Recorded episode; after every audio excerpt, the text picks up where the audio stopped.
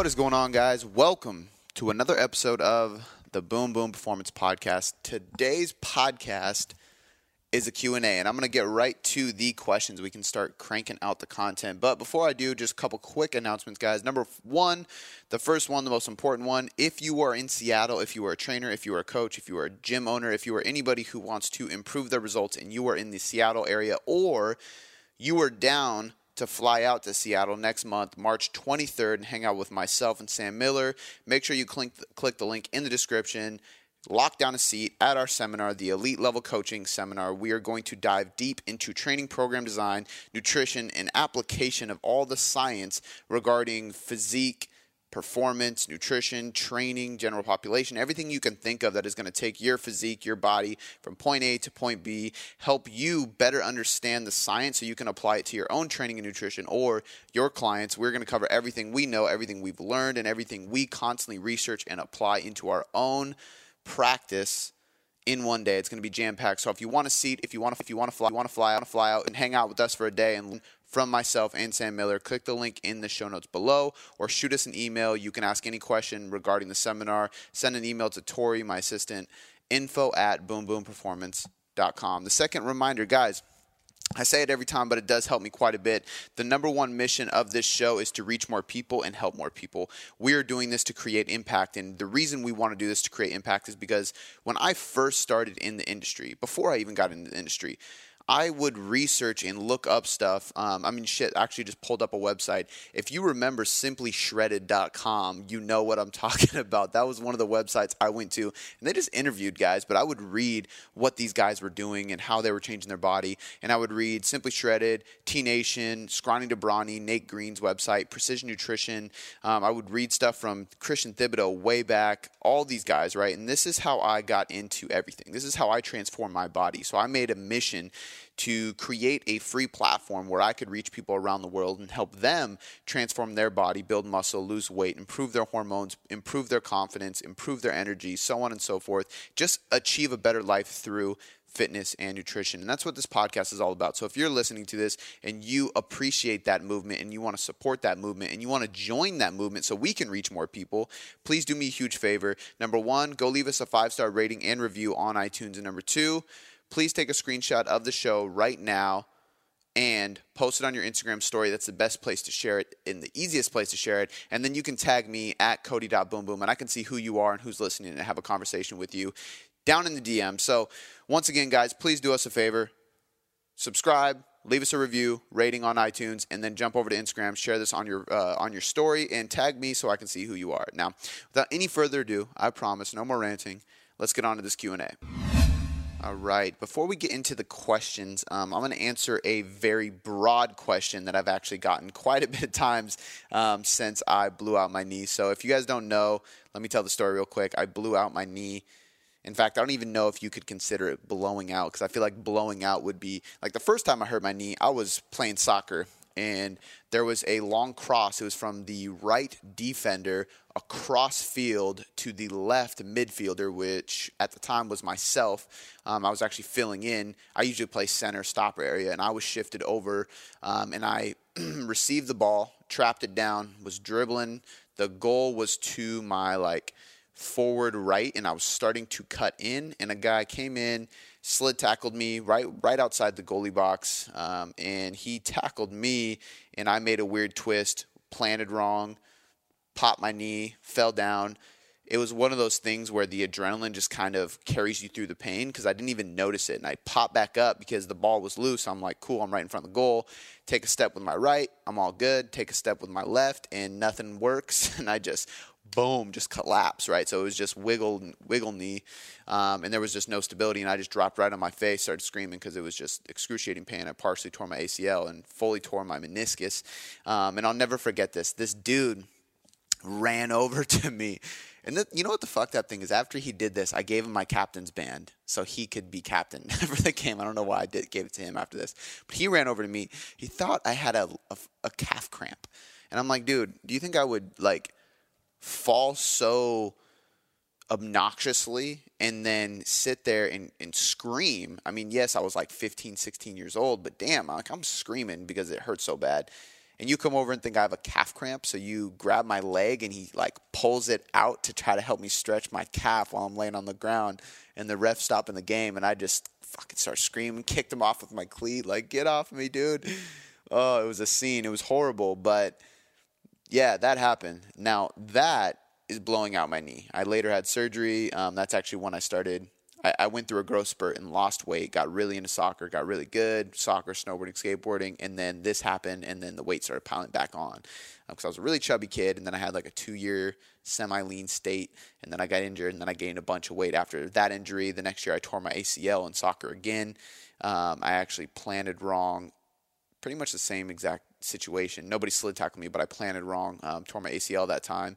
Um, the next year in preseason, gained more weight after that, and that's what got me into fitness. But that's blowing out your knee, right? Really cool story, intense. Almost got a goal, got slid by some dude. It was like a tournament game, yada yada this situation, and this just goes to show you guys don't take movement for granted. Anything can happen at any time. We don't have control over everything, and it's important to keep our body healthy because, in so many ways and shapes and forms, I'm very healthy. I have very healthy biomarkers, blood tests. I've done I've done hormonal tests like every few months.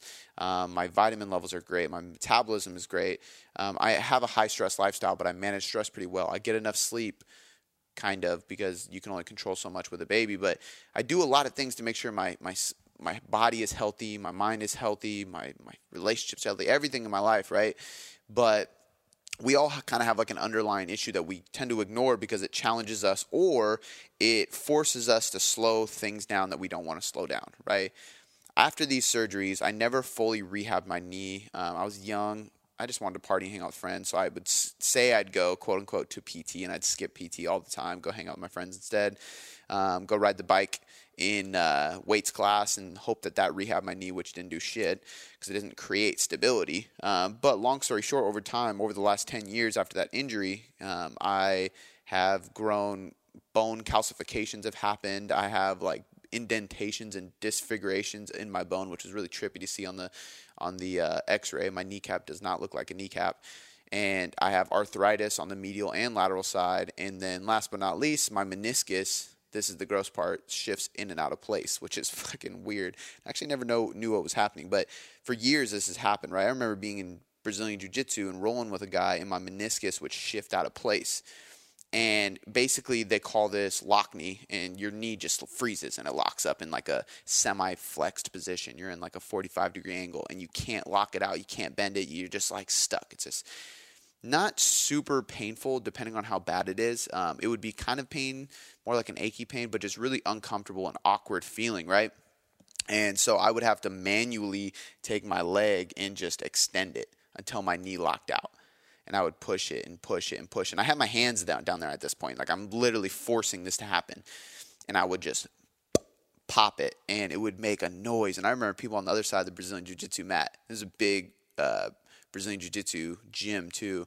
Uh, shout out to James Foster, and people would hear that just loud, and it was just like whoa. And Muay Thai would happen every time I was kicking, um, and then sometimes when I'm even doing like shin boxes, it would slide out of place and I would have to pop my knee back in. It was the weirdest thing.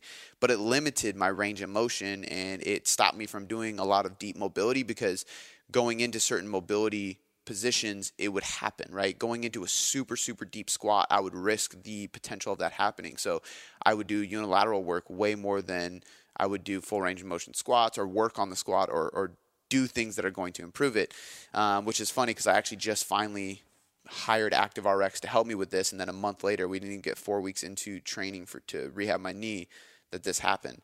But long story short, I have all these issues underlying and I wasn't dealing with them because the reality is is what what's going to happen is that's going to slow me down, right? I love training, I love lifting, I love sprinting, I love high intensity cardio, don't really prefer low intensity. I love moving, I love going. I stand up at my desk. I do whatever I can to just not stop, really. And this issue would force me to slow down a lot of things. Hey, stop lifting so heavy, stop going so fast, stop doing so much. Let's slow down, let's recover, let's do mobility. The things that my OCD and impatient brain can't physically like put up with because I just get so bored and antsy. And it's just my nature. I'm I'm impatient and anxious by nature, but um, I was ignoring it because of that, right? It was uncomfortable, it was change, it was different. And because of that, last Saturday night um, at two in the morning. Um, not just the Saturday that passed, but the week before. So this is it's been a week and a half now. Um, by the time you guys are listening to this, I will have just had my MRI on Monday, doctor's appointment on Tuesday. So I went and got my MRI yesterday, the day I'm recording this, and I have my doctor's appointment tomorrow to find out the actual culprit or the the diagnosis. Do I need surgery or whatever? But basically, Saturday night at 2 a.m., I'm rolling over in bed to help with the baby because the baby was crying, and the knee pops. But this time, I can't pop it back into place. So I'm like holding my knee and bending over, and Chan's like, "What the hell are you doing?" And I'm like, oh, "I think my knee locked out again." And I'm starting to like push and push, and I'm trying to lock my knee out as hard as I fucking can. Like I'm like literally like an inch or two away from extending it, and my knee is shaking, and I'm in ex- like more painful than it's ever been in my life, and I just couldn't lock it out. I couldn't do it. So this time, what they think happened is, I mean, like I said, arthritis, calcifications, things that are causing a little bit of joint pain and inflammation, but essentially the meniscus slid out of place. It's stuck between two joints and it's not wanting to pop back into place no matter what I do. So I can't walk. I'm on crutches. Um, in fact, we just had a fucking, we're calling it Seattle Snowmageddon, but basically more snow than we've probably had in a decade. And I've been locked in the house getting cabin fever because I can't even crutch outside for shit. So it's been a hell of a week. And, uh, the question that the reason I was telling you guys the story is number one to fill you guys in on what I'm what's going on with my knee, but number two, a lot of people have been asking me like, um, what are you doing for training? What are you doing for nutrition? So on and so forth. And I just kind of wanted to show you guys how I'm adjusting because I get this question all the time too, right? Like, how do I adjust for an injury? So I'm going to share with you guys how I'm adjusting for an injury, and, and and so you guys know, like this is a very negative thing, and it's it's definitely difficult to not get down, right? I can't even carry my coffee upstairs. Like, thank God for Shannon. She does everything she possibly can to make sure I'm comfortable and make sure I'm getting help, like things are going well. But the reality is, is I can't do a whole lot by myself, and that's pretty frustrating. It's a negative thing to go through. It's not fun, but it is what it is, and I can't necessarily control that. So instead of worrying about it, stressing about it, getting pissed about it, I'm going to focus on what I can focus on. I'm going to focus on getting better and my nutrition and training my upper body and getting jacked, getting upper body swole um, in the meantime. And I'm going to do whatever I can, right? So control what you can control and don't worry about what I call traffic stress, which is bullshit that we have zero control over. I cannot control that I rolled out of bed, twisted my knee, and did this. Uh, it happened. I can't control that. It is what it is. So I'm going to look at what I can control. Now, for my nutrition, we'll start with that because that's pretty simple.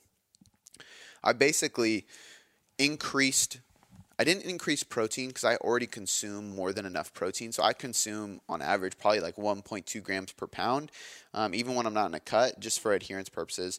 It's not really giving me any benefit, but I do enjoy protein quite a bit. When I have a steak, I don't want a four ounce steak. I want a 12 ounce steak. When I have chicken, I don't want a four ounce chicken breast. I want an eight ounce chicken breast. So it's just adherence. Like I just know that I'm going to consume more protein and there's nothing inherently wrong with that. So I'm going to keep my protein high.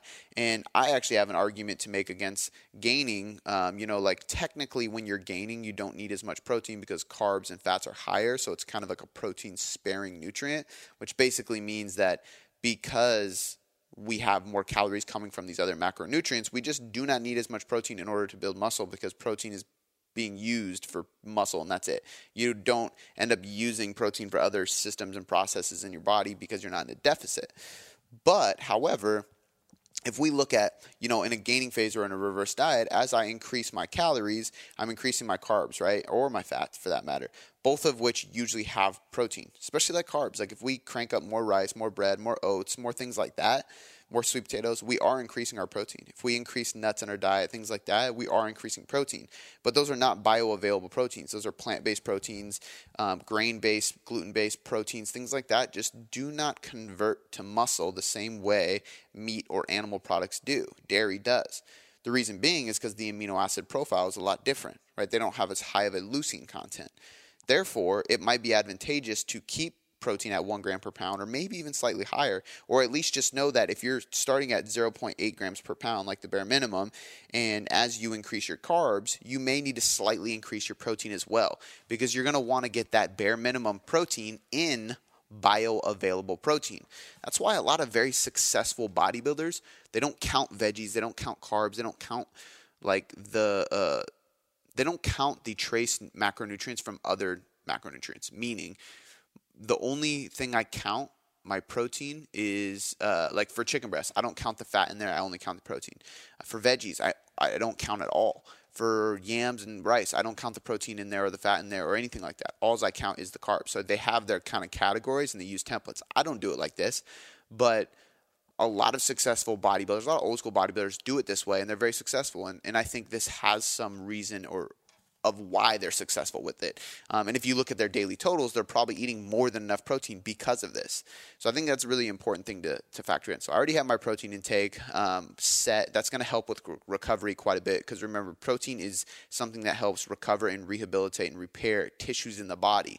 Tissues in the body includes bone, tendon, ligament, muscle, so on and so forth. So I'm making sure that I'm hitting at least 1 to 1.2 grams per pound. I am getting extra collagen in. So I, I used to be off and on and I would just throw it in my coffee when I felt like it. But now I'm pretty religious about getting uh, 1 to 2 servings of collagen per day in my coffee just because I want that extra collagen for the tendon and the bone and, and the joint health. Um, I am supplementing with uh, more anti inflammatory uh, supplements. So I'm taking curcumin now um, that has black pepper peptide in it because that's going to help convert the curcumin um, and actually utilize it in my body.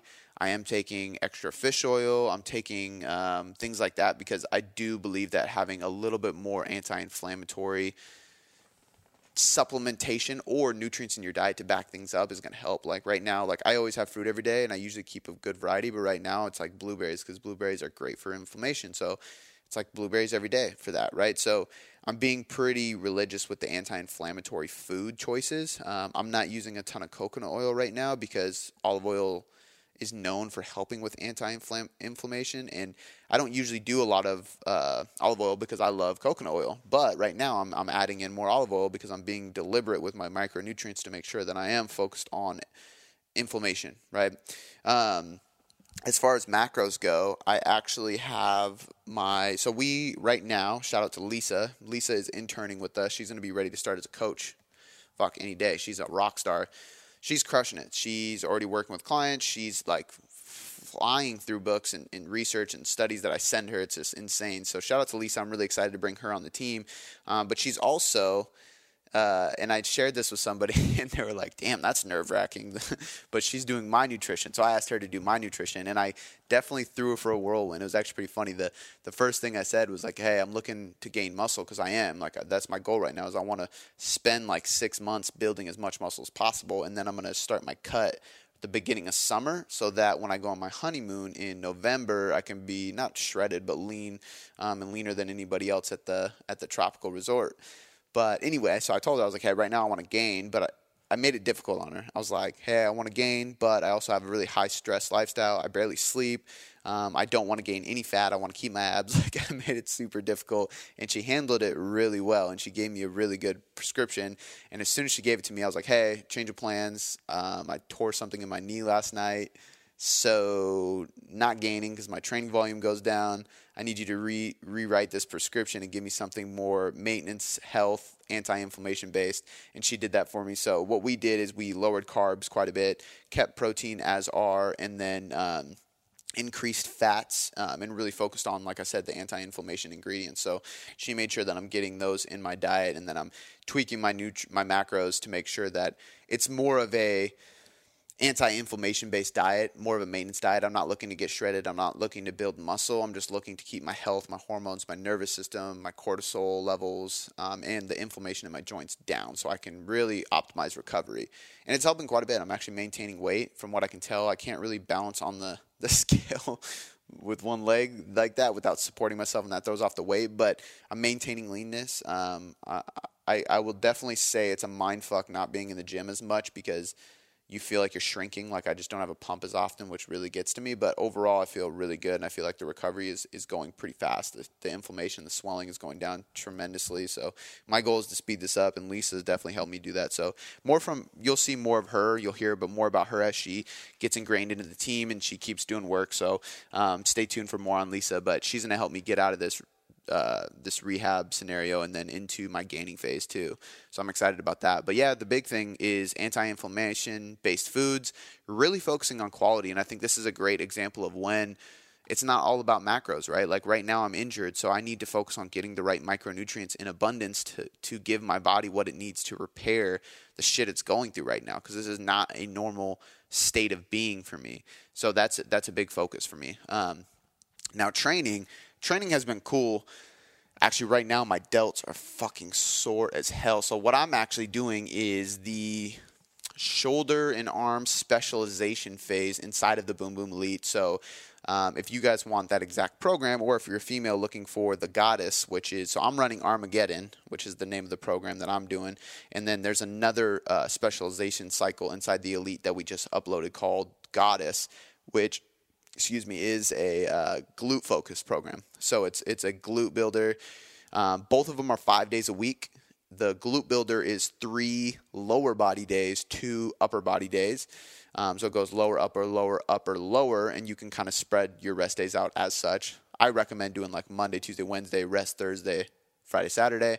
For me, because every weekend for the next four or five weeks, I'm speaking. Um, and when I'm not speaking, it's family day. For me, it's Monday through Friday, and then takes Saturday, Sunday off, or like go on a walk. Right now, go on a crutch around the block, or do whatever. Um, but right now, I'm running Armageddon, which is a shoulder and arm focused program. So my normal split would be Monday shoulders. So I'm sorry, not shoulders. Monday upper body. So it's everything: push, pull, uh, a lot of delts, and then arms, and then lower body, and then upper, and then lower, and then upper. But for me, I'm doing upper body without arms on Monday. So I'm doing that's like my heavy push pull day with some delt focus, like lateral raises, some isolation work. And then Tuesday, I'm doing arms. So I'm taking arms out of upper body day. And then on Tuesday, I'm doing abs and arms. So if I p- position myself properly, bracing with one leg, which kind of throws me in an offset position. I can do some ab work. So I'm doing some ab work in the beginning, and then I'm doing um, a little bit extra volume on the arms. So I added a good amount of volume to what is in the normal program. Um, and then I go upper body again on Wednesday, which again is going to be push pull shoulders, and then Thursday is going to be arms and abs. Friday is going to be push pull shoulders again. I'm not doing any legs whatsoever just because I can't.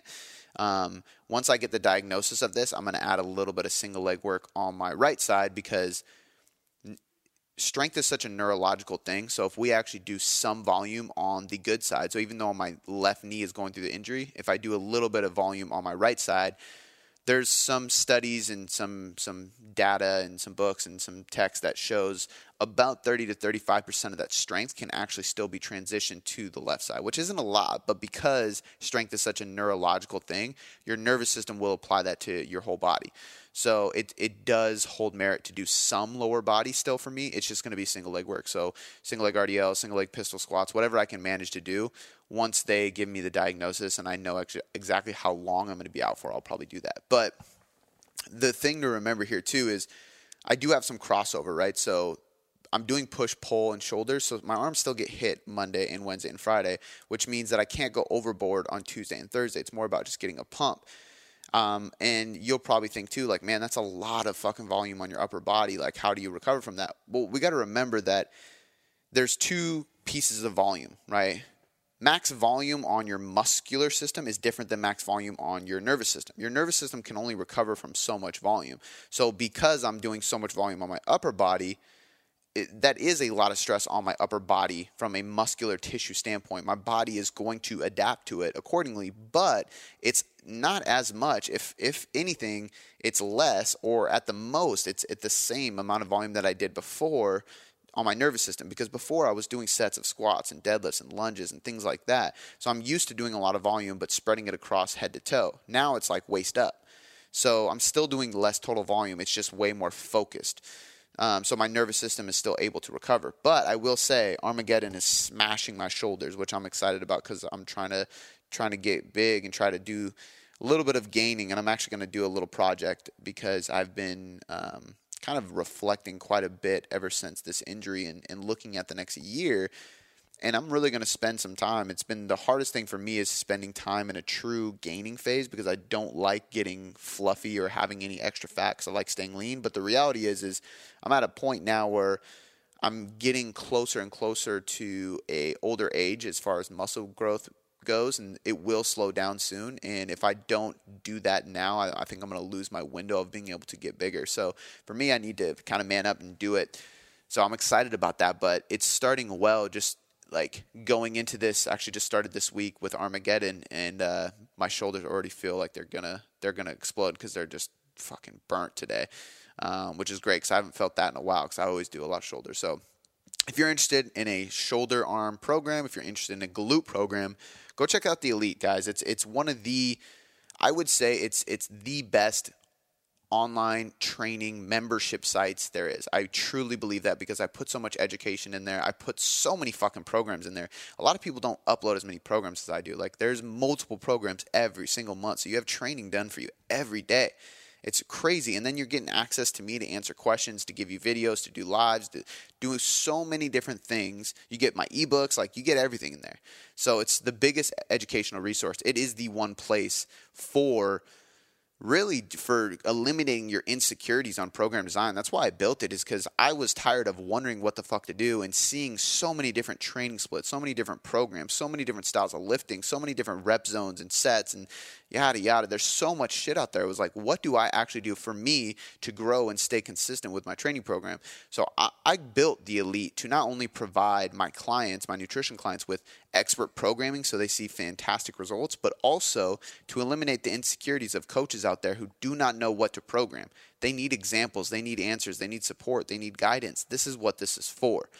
So I know I just went on a little marketing rant, but I'm just really passionate about the elite guys. So if you want in on the program I'm doing right now, if you want to eliminate your insecurities on what to do in the gym, go check out the elite. It's the best place online. It's the cheapest place to get training programs like this too. It's insane. So there's a link in the description, or you can go to boomboomperformance.com slash elite. But that is what's going on with me, guys. My knee has been uh, delaying some things for me, but I'm still managing. I'm still I'm still here and I'm still working towards uh, better progress. So that's how I am doing it. Let's get on to the Q&A. Let's answer some fucking questions. Here we go. So Grant Kale from Facebook says, What are the key indicators that it's time to move out of a cut? Ooh, so here, there's a couple things on this one. I think this is a great question, and and the reason I think it's such a good question is because a lot of people are familiar with biofeedback now, right? Like there's a few people in the industry. I like to believe I'm one of them who made this popular, who made this really well known to other coaches. Like you should be tracking biofeedback. You should be tracking more than just weigh-ins, right? Um, so I think people get too carried away with biofeedback in this sense. Now, hear me out because I always track it. I live and, and, and adjust by biofeedback. I really do believe in it and I use it with every client. But, however, when we are on a cut, a true cut, and we are trying to lose body fat and we are trying to change our physique, our biofeedback is not going to be positive. It's not always going to be good. You are going to have worse sleep at times. You are going to be more irritable. You're going to be more moody. You're going to have more stress. You are probably going to be hungry. That's part of it. You might have some cravings. The truth is, is if you go on a serious cut and you're going to get lean, leaner than you've ever been, then you are going to have some quote unquote key indicators that are negative. But that doesn't it's not a bad thing. This is where self-discipline and mindset comes into play. And this is why I think it's so important for people to understand that mindset is such a big tool and such a big necessity inside of body transformation.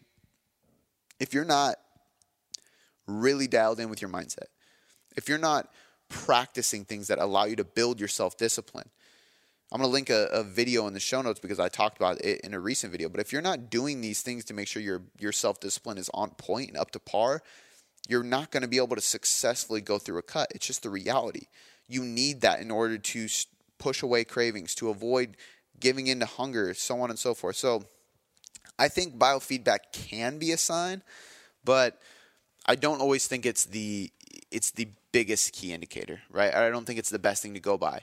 Um, the only time I think it's the best thing to go by is if you're already very lean. If you come to me and you do not have much weight to lose, like you're lean, but you want to be extremely lean and you're not losing weight and you have horrible biofeedback, then I'm going to say, yeah, we got to reverse diet because you've done this for too long, which I'm going to get to in a sec. And now you're kind of at a stuck point, which is really the next point. One of the biggest key indicators that it's time to move on and out of a cut is when you're just not seeing progress anymore right? If you have been cutting and you've been adjusting and you're dropping calories lower and lower and lower, and you're just not seeing progress, and you can do the calculations like don't get me wrong calculations aren't super individualized like you need to look into metabolic history training output things like that but still if you do a basic calculation let's say 8 to 10 times your body weight if you're in between that or below that and you're still not losing weight that's a key indicator right you've you're probably past your point. You're probably at a plateau that's too big that you're not going to move past anytime soon and we need to get you out of that. The other part of that is it's just been too long. If you've been dieting and in a deficit, quote unquote, like that low amount, eight to 10, maybe even up to 12 times your body weight for more than I would say 20 weeks, then I think you're you're just been in it too long. And you'll see like your key your biofeedback will be bad. You've plateaued multiple times at this point. Um, you're kind of stuck and you've been doing it for too long. At that point, you need to move forward. You need to get out of the cut and, and do something different. You need to reverse diet um, or hang out at maintenance for a while, and then you need to plan a cut that involves more diet breaks and refeeds. Um, I, I, think anybody who is dieting for fat loss should probably have some form of refeeding or diet breaks, um, unless it's a short term timeline, right? So if you're somebody who's getting ready for stage, a photo shoot, a wedding, you just don't have much time to do it. Or let's say you're even like, I can't afford a coach for that long. Like, I need to get to this goal in three months and then I'm going to try to maintain on my own. I get that. It's not always the best approach, but I get it. I think that is a different story too. Um, I think you can do that without diet breaks because it's not that long. But for most people, long term wise, you should be implementing diet breaks to make sure that you don't have those bad issues. Lindsay, I, I really don't know how to pronounce your name, and I'm sorry because I butcher things all the time. Lindsay Saenz, S A E N Z from Facebook. What rep ranges would you recommend for a client that only can get to the gym two to three times a week doing a full body workout? I answered her quickly on Facebook and I said I would elaborate on here. Every rep range. There's no reason to neglect any rep range. Just like macronutrients, you should have them all. So this is something that daily undulated periodization kind of made popular, right? They put people on the platform for powerlifting that were doing every rep range. They were doing speed days, they were doing strength days, they were doing hypertrophy days in the high rep zones, and they were crushing people on the platform and they were jacked. So now we're like, okay, what's going on here? Well, the reality is, is every rep range kind of focuses on a different intensity, right? Power, strength development, endurance, hypertrophy, so on and so forth really we should be doing all these because that's how we're going to develop our muscle, our strength, and our nervous system at the most optimal rate. So I don't think anybody should neglect any rep range, really. Now, if you're doing three sessions per week that are full body, I would say, what is your main goal? Pick a rep range that is more uh, productive for that for two thirds of your programming. Now, remember too that the reality is is there's no perfect rep range, right? So like saying eight to twelve, quote unquote, is hypertrophy is false. Um, because if volume is equated, then hypertrophy will happen. So even if you do three reps per set, but you do the same amount of volume, it'll still grow. The problem is, is doing three reps, the intensity goes up, so your weights go up. You can't do as many sets to create hypertrophy. So even though technically there is no hypertrophy zone, Staying in between, I would say 6 to 15 reps is still going to be most optimal for hypertrophy because it allows you to be at the right intensity zone. It allows you to more easily get the right volume. Um, it allows you to reach that manageable fatigue zone better, which is basically saying like you're reaching an RPE of 8 to 9. So you're getting close to mechanical failure. You're getting close to muscle failure, muscle fatigue, and we need that to stimulate growth. So back to the, the three day split, let's say that you're focused on hypertrophy or building muscle or body fat or, or losing body fat or body composition period. That is your main goal. Then i would say two of those three sessions should be predominantly in that 6 to 15 rep range. One of those ses- sessions should be in the 6 or less rep ranges. Now you have one day purely focused on nervous system and strength and power development and you have two days focused on body composition aesthetics hypertrophy muscle growth right? If your goal is purely strength you flip it two of those sessions are going to be more nervous system, six reps or less, strength based. And then one of those sessions is going to be six to 15 rep range, more like eight to 15 rep ranges for hypertrophy. So, two thirds of your sessions should always be focused on your number one goal you still need that other stimulus to enhance that goal long term. Because at a certain point, you max out your ability to lift more weights in that 8 to 15 rep ranges. Therefore, we need to spend some time working on strength and nervous system development to improve your strength in that 8 to 15 rep range. So you can't neglect one or the other. And a bigger muscle supports bigger weights. So if your goal is strength, you still need to build muscle. Now, the other way you could do this is you could have two thirds of every day, every session in that hypertrophy zone. So maybe you start with a big lift. And this is how I prefer to do it because for me, hypertrophy is always my main goal. That's what I like the best. So for me, I enjoy that 8 to 15 rep range the most. But I know that I need to work on strength. So for me, I'm like, okay, my compound lift is going to be in that three to five rep range. I'm going to do some strength work at the beginning of my session for a compound. If I'm doing three days a week, that would be like squat, bench, deadlift, um, or squat, yeah, squat, bench, deadlift Monday, Wednesday, Friday. I'm going to do that in the three to five rep range on those days. That's my strength work. The rest of my program each day is going to be 6, 8, 10, 12, up to 20 reps right? So your accessory work ends up being hypertrophy. But now again, two thirds of my total volume throughout the week is still focused on my number one goal.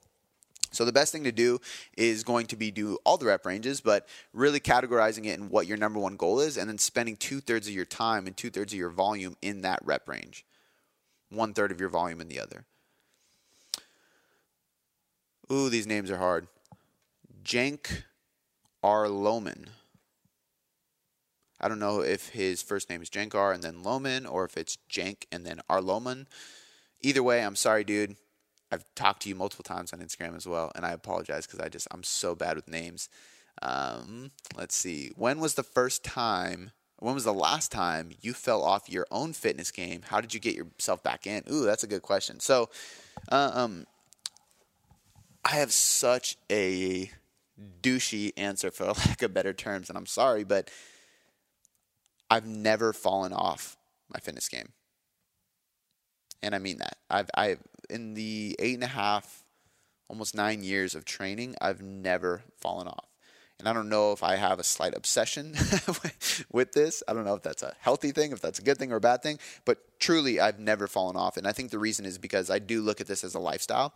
Um, I'm I'm much more focused on health. I'm more, much more focused on where I'm going to be in a year versus a month. I'm much more focused on next week versus this week. Like everything is is big term, big long term thinking, big time game plan. Um, so I've just never fallen off. You know, I've had struggles. I've had um, speed bumps or hiccups. Like for example. I rolled out of bed and tore something in my knee. I took two days off the gym, right? So that was Saturday. I woke up 2 a.m., went back to bed, woke up, went to the ER on Saturday at like 9 a.m. I didn't train Saturday, obviously. I didn't train Sunday. I was back in my garage gym on Monday doing upper body. It was like a deload week all week because I knew my nervous system was hurting from the surgery, or not surgery, the injury. But I spent the week deloading. I spent the week doing like pump work, light stuff, like think like keeping my RPE below eight just to make sure that I was staying healthy and smart. But I didn't fall off. Like I got right back on the wagon and just kept moving forward. Like that's just how I work.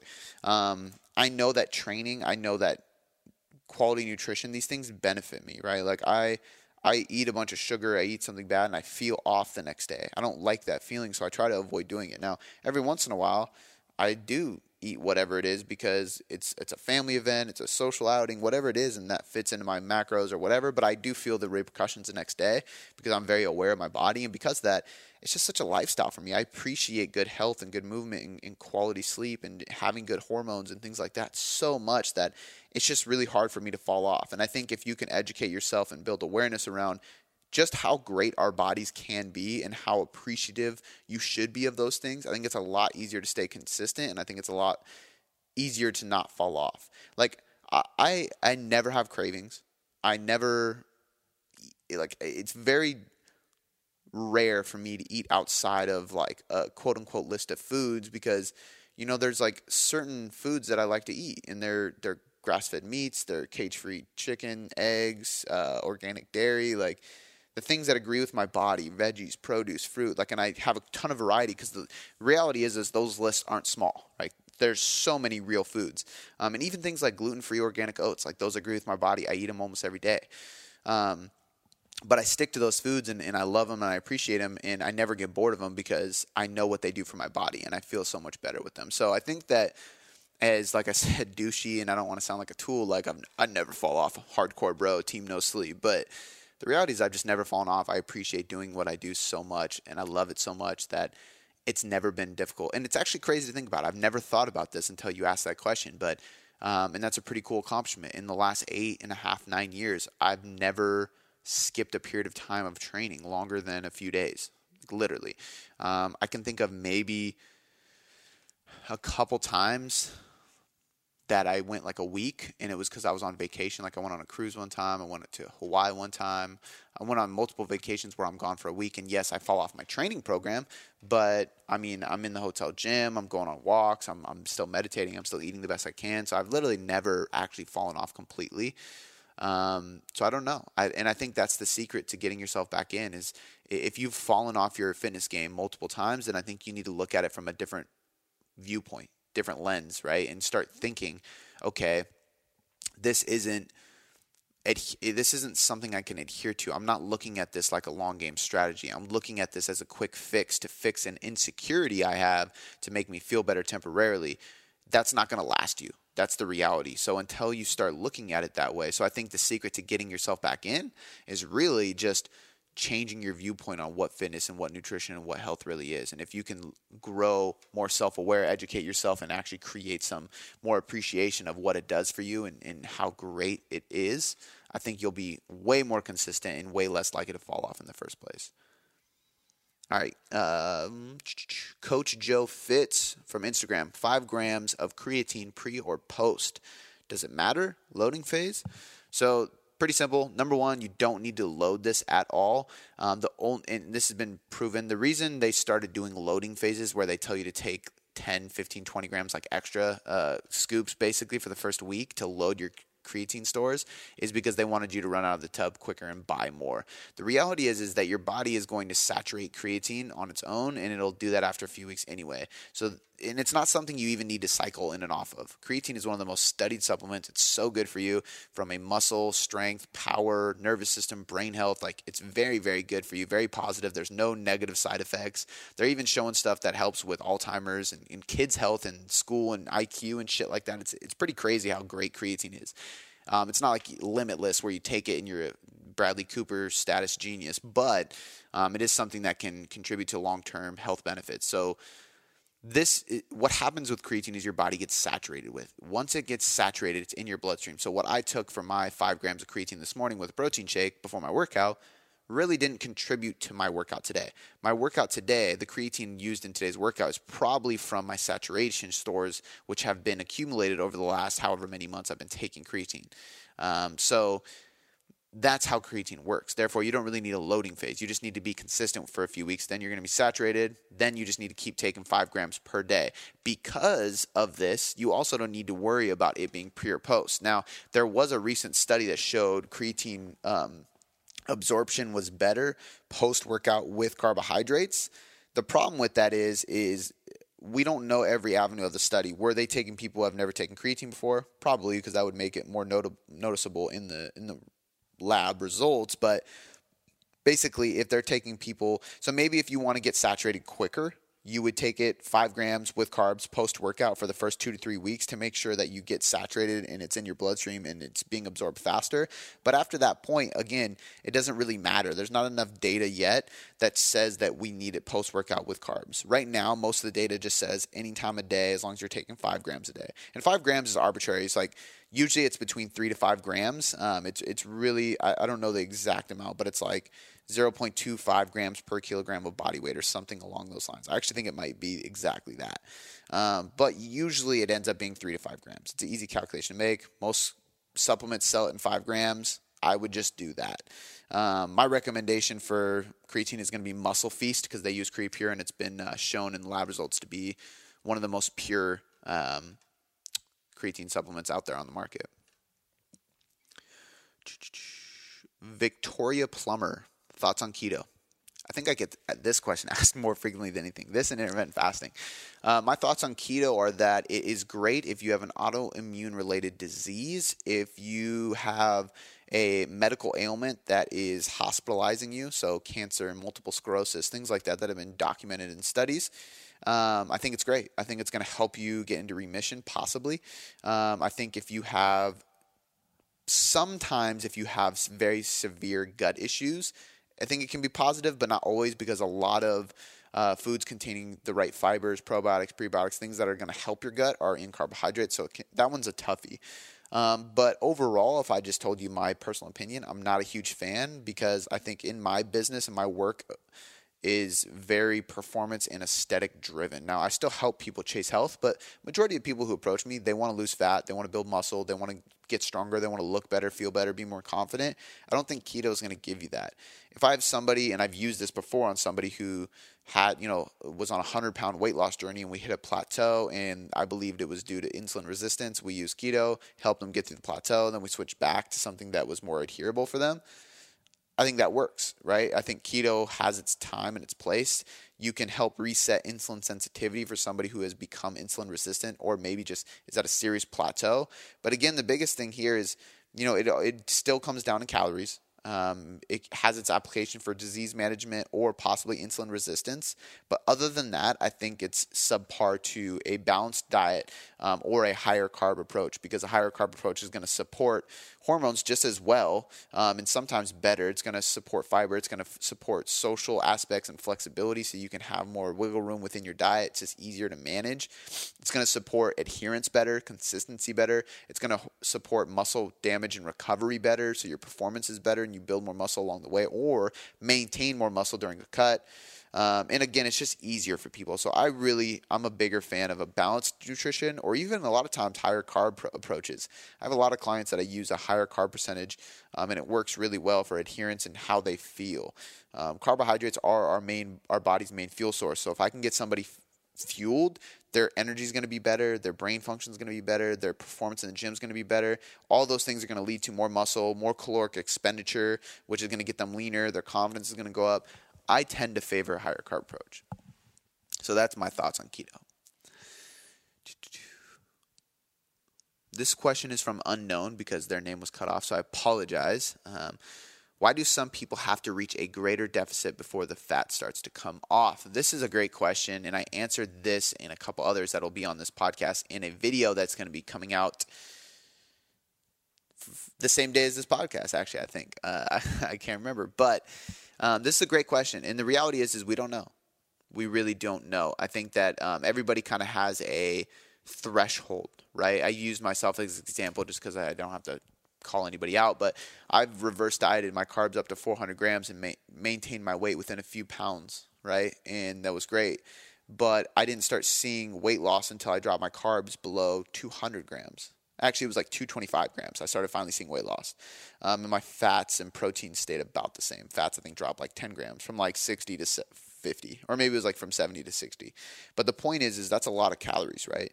Um, so for a lot of people, we can increase calories and maintain, but to cut, it's very hard. So we all kind of have this threshold, which is why diet breaks are so crucial. So if you haven't listened to the Reverse Diet podcast or the Periodization podcast, you got to go listen to those because the reality is, is because we know everybody has this kind of threshold where we usually have to break this caloric intake point to really start seeing success or seeing great results, we know that we're going to have to diet them down. So, two things to remember with this. Number one, for you, if you know you have this threshold, because some people don't, some people might be consuming 400 grams carbs. We cut 5% of calories via fat or carb or a combination of both. It's barely anything like right like 10 carbs and 5 fat or whatever and boom they start seeing weight loss. A couple weeks go by you do it again. A couple weeks go by you do it again.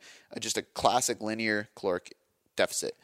This works great for a lot of people. So this isn't to say that this is everybody but um, there are people that have thresholds so number one if you know you have a threshold your best interest is going to be to be more aggressive with your cut and then add diet breaks. So for me personally, when I go into a cut before my honeymoon, the best thing for me to do because I know I have this threshold point and this comes with and this is my second point you should either a stick with a coach long enough to where they get comfortable with your metabolic history or b you should be tracking your progress your success your adjustments along the way every time you do a diet because these get tools and this information this data gives you the information you need essentially to make adjustments for future diet. So I know that once I hit about 200 grams, I finally start losing weight, right? I keep my fats and proteins pretty relative um, constantly, no matter what. I know where like I feel best, so I keep my fats and uh, uh, fats and proteins pretty similar, and then I just adjust via carbs.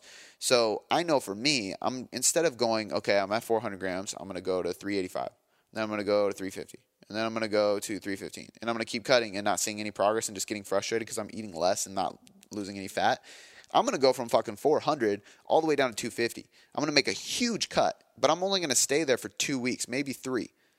So I'm going to see results because I made this aggressive cut. It's going to be a little bit harder and it's going to be a bigger change and it's probably going to be a little more stressful, but I'm going to see results and that's going to be motivating. And then I don't I'm not feeling like I'm spinning my wheels, but I know this now because I understand my threshold. So I'm going to make that big cut. I'm going to hit those those drops in weight every week like I want to. And then at that point, I'm going to spend one, two, maybe even three weeks, probably not three, more like one or two weeks in a diet break where I go back to maintenance. I'm probably going to gain a couple pounds because I'm eating way more carbs. So I'm going to retain more water, but I'm going to fill up muscle glycogen. Then I'm going to go back to that cut. I'll probably lose those few pounds I gained during the diet break in a couple days because I just lose carbs and water like that. After three or four days, I'm back down to where I was before, and then I'll see progress for the next week and a half, two weeks while I go on this deficit. And then I go back to diet break. Right, so now we're using these diet breaks as tools, and for everybody it's different. Some people I'll have them spend three or four days in a diet break every two weeks. Some people I spend a week every other every third week, fourth week. Some people two full weeks in a diet break. It just really depends, right?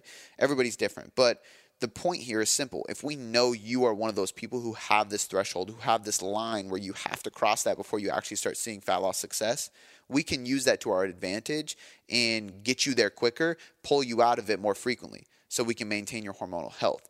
Um, as to why, because your actual question was why do some people have to reach a greater deficit before the fat loss starts? We have no idea.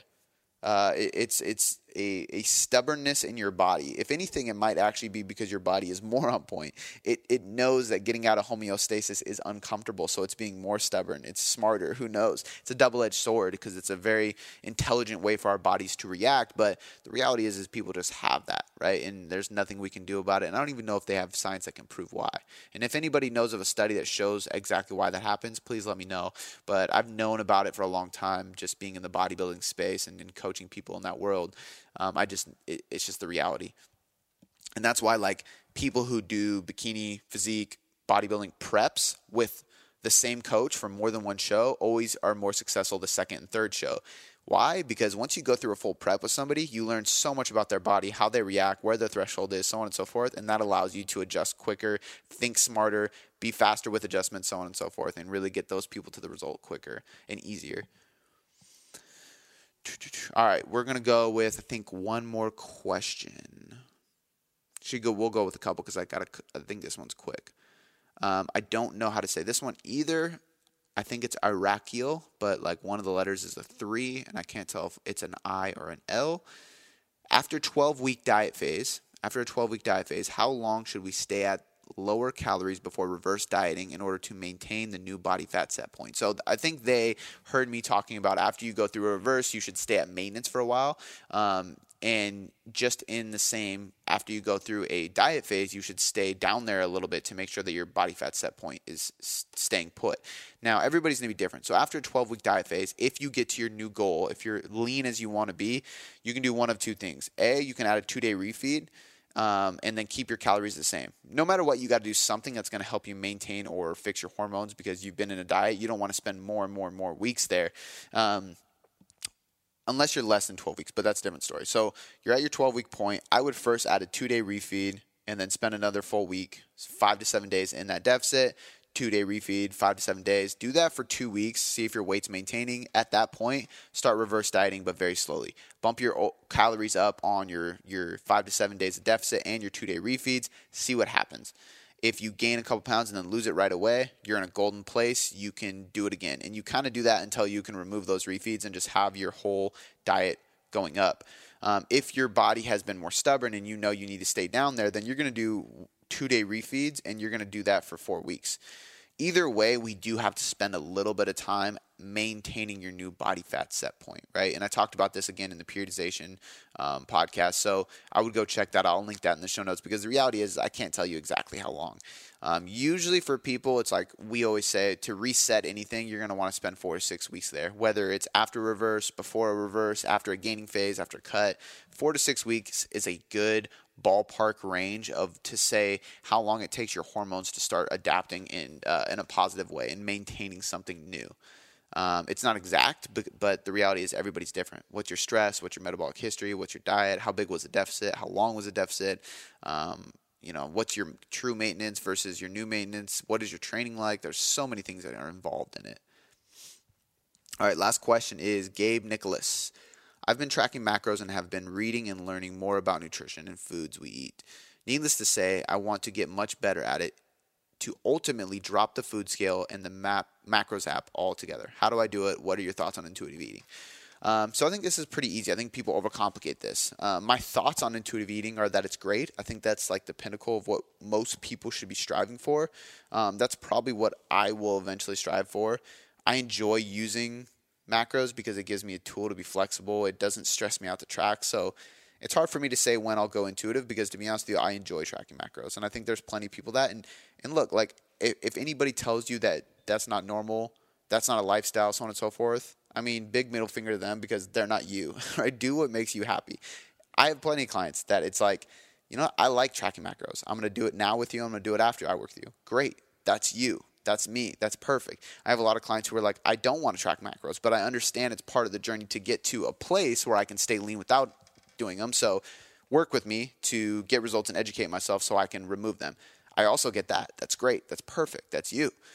Um, now, I think no matter what, I think tracking macros is the key and understanding a system. So the big best way to do it is track macros um, and then start transitioning them out by either a going from ju- tracking macros to just tracking calories and protein, and then eventually just calories, and then eventually nothing. Um, maybe tracking once a week and then once a month, just so you can see if you're on point. The other way to do it is track macros and then track macros uh, at the end of the night of what you ate today. So now you're kind of playing this guessing game of like I'm, I'm not really worried on body composition, so it's it's not a big deal if my weight fluctuates a little bit. But what I'm going to do is I'm going to eat intuitively all day and try to get as close as I can to those numbers. So at the end of the day, I'm going to enter in all the food I ate and see where I'm at. And you can kind of play this game for a few weeks to learn and see how you're doing. Um, the other way to do it is is to actually kind of systemize your your diet. So if you are hitting your macros, great. Start being less flexible with start looking at like, okay, if I hit this much protein in every meal, measuring with my fist, if I eat this many veggies, if I eat carbs in these meals, if I have these kind of fats, I'm almost always on my target. Now I can kind of do what I just said. You have a template, you have a system, you know how frequently you eat veggies versus carbs versus protein, when you time this, when you time that. And now I can just track at the end of the night and look back and see where I was at. So there's a couple ways to do it. I think at the end of the day, man, like I think intuitive eating is great. It's all about the person and what they feel like they can adhere to long term. Um, I think intuitive eating is better for maintenance than it is for seeing a specific result. Macros are a tool, they're a metric, they're a data point that allows us to strategize and implement things to literally see an exact result. So if you want to cut, if you need to improve performance, if you have a hormonal issue, if you want to gain muscle, it's data it's numbers it's it's a budget system it's something that allows us to literally pinpoint where we will be where we're at now and how we will get there intuitive eating doesn't really do that. So i think intuitive eating is more for maintenance. It's more for people who are educated on macros first. Um, and i think it's great. And i think that's kind of where most of us will end up eventually once we're satisfied with where we're at physically